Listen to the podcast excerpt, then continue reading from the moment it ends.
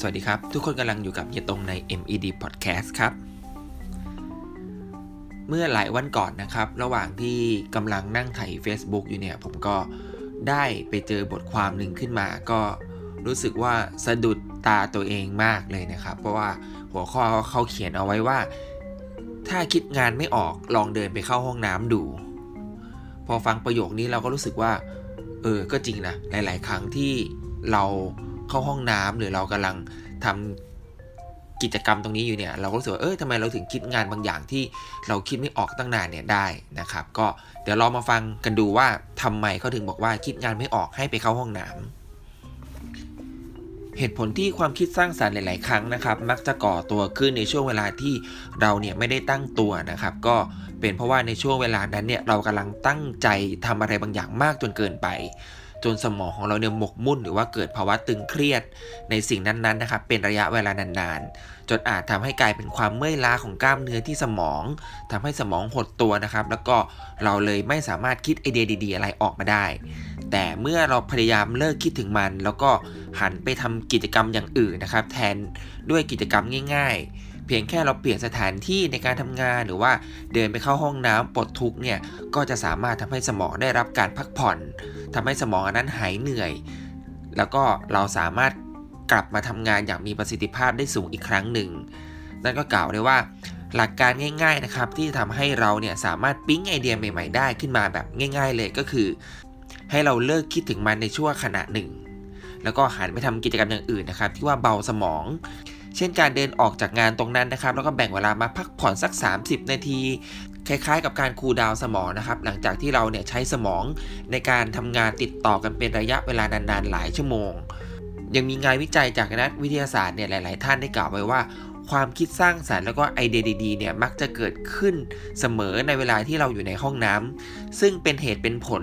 ต่อเนื่องมาจากที่ว่า การที่เราได้นั่งปลดทุกข์ในห้องน้ำหรือว่าใช้เวลาในการอาบน้ำเนี่ยจะทำให้สมองเราได้รับการผ่อนคลายได้มากที่สุด แล้วเราก็สามารถปลดปล่อยตัวเองเนี่ยจากความกดดันจากการทำงานเนี่ยได้ดีที่สุด แล้วก็ส่งผลให้เราเนี่ยสามารถคิดงานใหม่ ๆ ได้ หรือว่ามีไอเดียต่างๆเนี่ยที่หลุดออกไปจากกรอบเดิมๆได้ จนกลายเป็นความคิดสร้างสรรค์ขึ้นมาในหัวของเรานั่นเอง นอกจากนี้นะครับยังมีงานวิจัยที่ชื่อว่า The Hidden Secrets of the Creative Mind ซึ่งบ่งบอกได้ว่าไอเดียดีๆของเรามักจะเกิดขึ้นจากการที่เราทำกิจกรรมต่างๆ ที่คุ้นชิน ไม่ว่าจะเป็นการออกกำลังกาย การอาบน้ำหรือว่าการเข้าห้องน้ำเนื่องจากกิจกรรมต่างๆ เหล่านี้ ไม่จำเป็นเลยที่ว่าต้องใช้สมองในการคิดอะไรมากมาย โดยส่วนใหญ่แล้วจะเป็นระบบอัตโนมัติที่เกิดขึ้นจากความเคยชินของร่างกายของเรา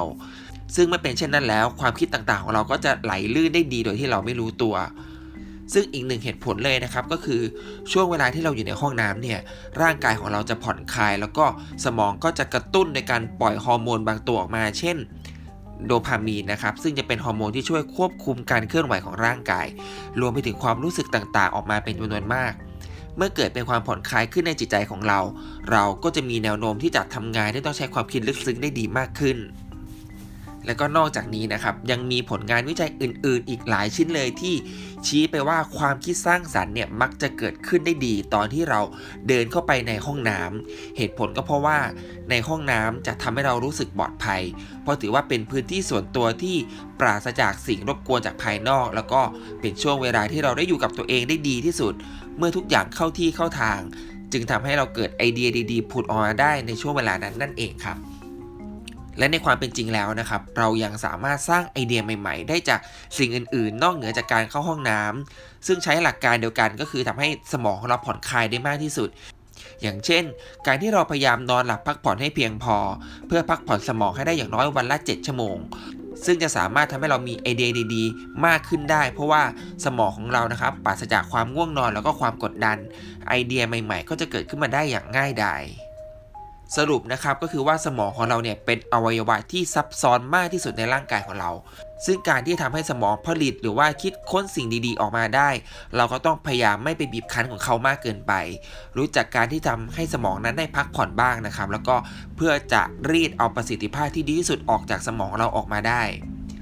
ถึงเวลานี้นะครับ หากใครที่รู้สึกว่ายังคิดงานไม่ออกหรือว่าตันกับปัญหาที่อยู่ตรงหน้านะครับ อาจจะลองเดินเข้าห้องน้ำดูก็ได้ เราอาจจะผ่อนคลายตัวเองดู ผ่อนคลายสมองดู ไม่แน่นะครับว่าความคิดหรือว่าไอเดียใหม่ ๆ ของเราอาจจะเกิดขึ้นมาได้นั่นเองครับอย่างวันนี้ก็ฝากเรื่องนี้เอาไว้ด้วยนะครับ แล้วก็พบกับพี่ตรงได้ใหม่ครั้งหน้าใน MED Podcast วันนี้ลาไปก่อนแล้ว สวัสดีครับ